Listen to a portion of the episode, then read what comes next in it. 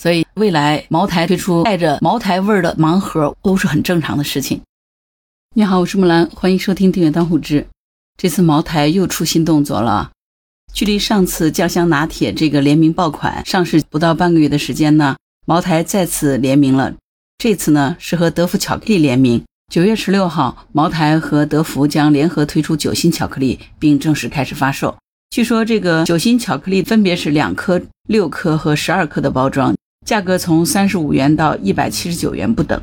之前茅台和瑞幸合作的酱香拿铁，第一天就卖了五百四十二万杯，当天的销售额就超过了一个亿啊。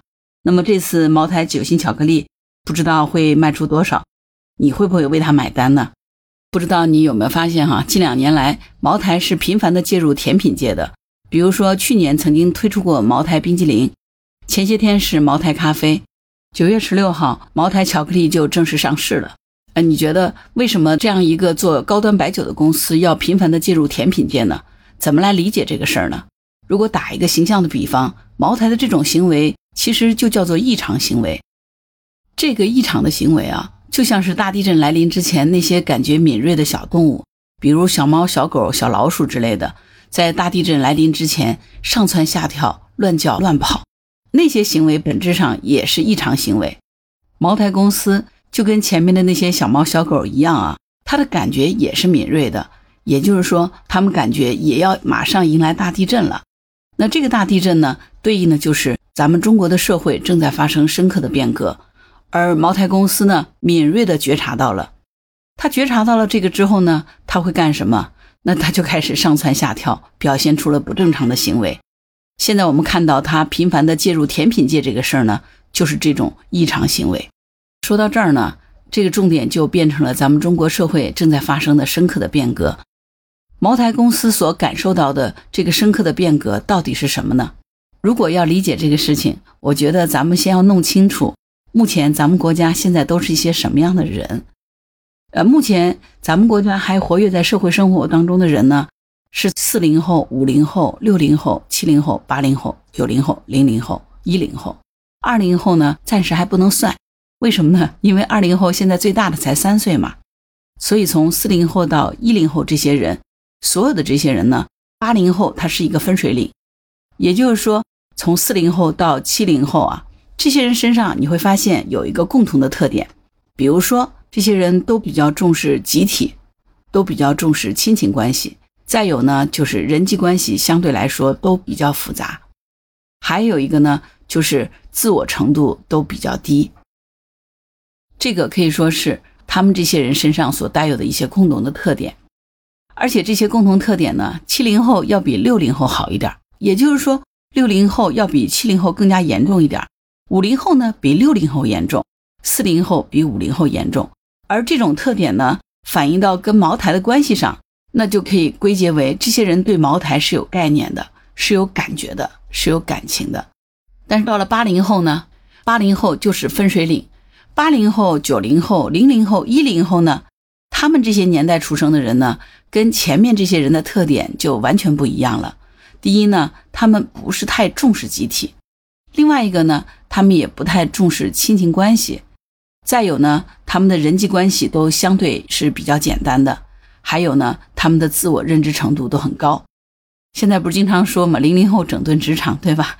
而且呢，这些年代出生的人呢，也存在这种变化趋势，就是一零后比零零后更加自我，更加人际关系简单，而零零后呢，就要比九零后人际关系简单，更加自我。九零后就比八零后更加简单，他就有这样的一个趋势。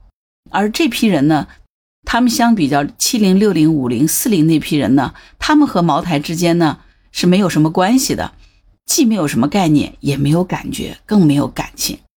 这是第一个差别。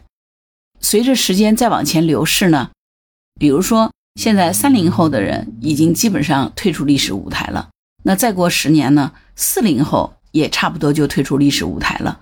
再过十年，五零后退出历史舞台，到三十年以后呢，你会发现跟茅台有概念或者是对茅台有感情、有感觉的人还剩下什么人呢？就只剩下七零后了。而七零后呢，到那个时候也都八九十岁了。后面的这批人呢，八零后、九零后、零零后、一零后这批人，他们对于茅台呢，没有感觉，也没有感情，可以说什么都没有。那跟茅台基本上就没有什么关系。那到了那个时候，茅台怎么办呢？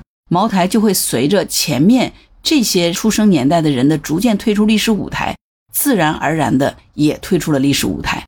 跟随着这群人一起退出历史舞台的还有什么呢？就是人际关系复杂的生活方式也一起退出历史舞台了。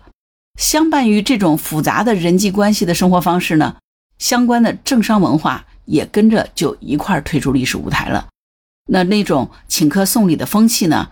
也同时跟着就一块退出来了，所以呢，归结一句话，茅台酒可以说就是人际关系复杂、生活方式复杂、政商文化复杂这种方式的标志。只要茅台盛行，它就标志着人们的生活方式是复杂的。所以呢，现在茅台酒其实已经意识到了，再过二三十年，它就要退出历史舞台了。既然他已经感觉到了这种变化，他现在要干什么呢？那就是要自救。或者说他要提前自救，怎么才能提前自救呢？这个自救的办法呢，就是让这些后面成为社会主力的人，对于茅台既没有概念，也没有感觉，更加没有感情的人，逐渐建立起关系，在他们身上逐渐建立起对茅台的概念、感觉和感情。那如何去建立呢？这个渠道呢，就是频繁的介入甜品界，比如说冰激凌啊、咖啡啊、巧克力啊。奶茶呀，这些对应的东西，因为这些产品对应的就是九零后、零零后、一零后他们喜欢的东西。二三十年以后呢，这些人依旧还是喜欢这些东西。茅台就是要在现在开始就要和他们去产生链接，和他们产生关系，借助这些产品把茅台植入到这些年轻一代的意识当中。所以，茅台之所以推出这些联名款的冰激凌、咖啡，乃至于酒心巧克力。它不是要改行，而是要为茅台这种高端白酒行业进行续命。所以你现在明白了吗？未来茅台推出带着茅台味儿的盲盒，我觉得都是很正常的事情。你觉得呢？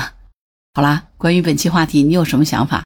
欢迎在评论区留言。如果你喜欢木兰的节目，欢迎订阅、点赞、转发、关注之，谢谢您的支持。当然，如果你喜欢木兰，也欢迎你加入木兰之家听友会。请到那个人人都能发布朋友圈的绿色平台，输入木兰的全拼下划线七八九就可以找到我了。好啦，今天节目就到这儿，我是木兰，拜拜。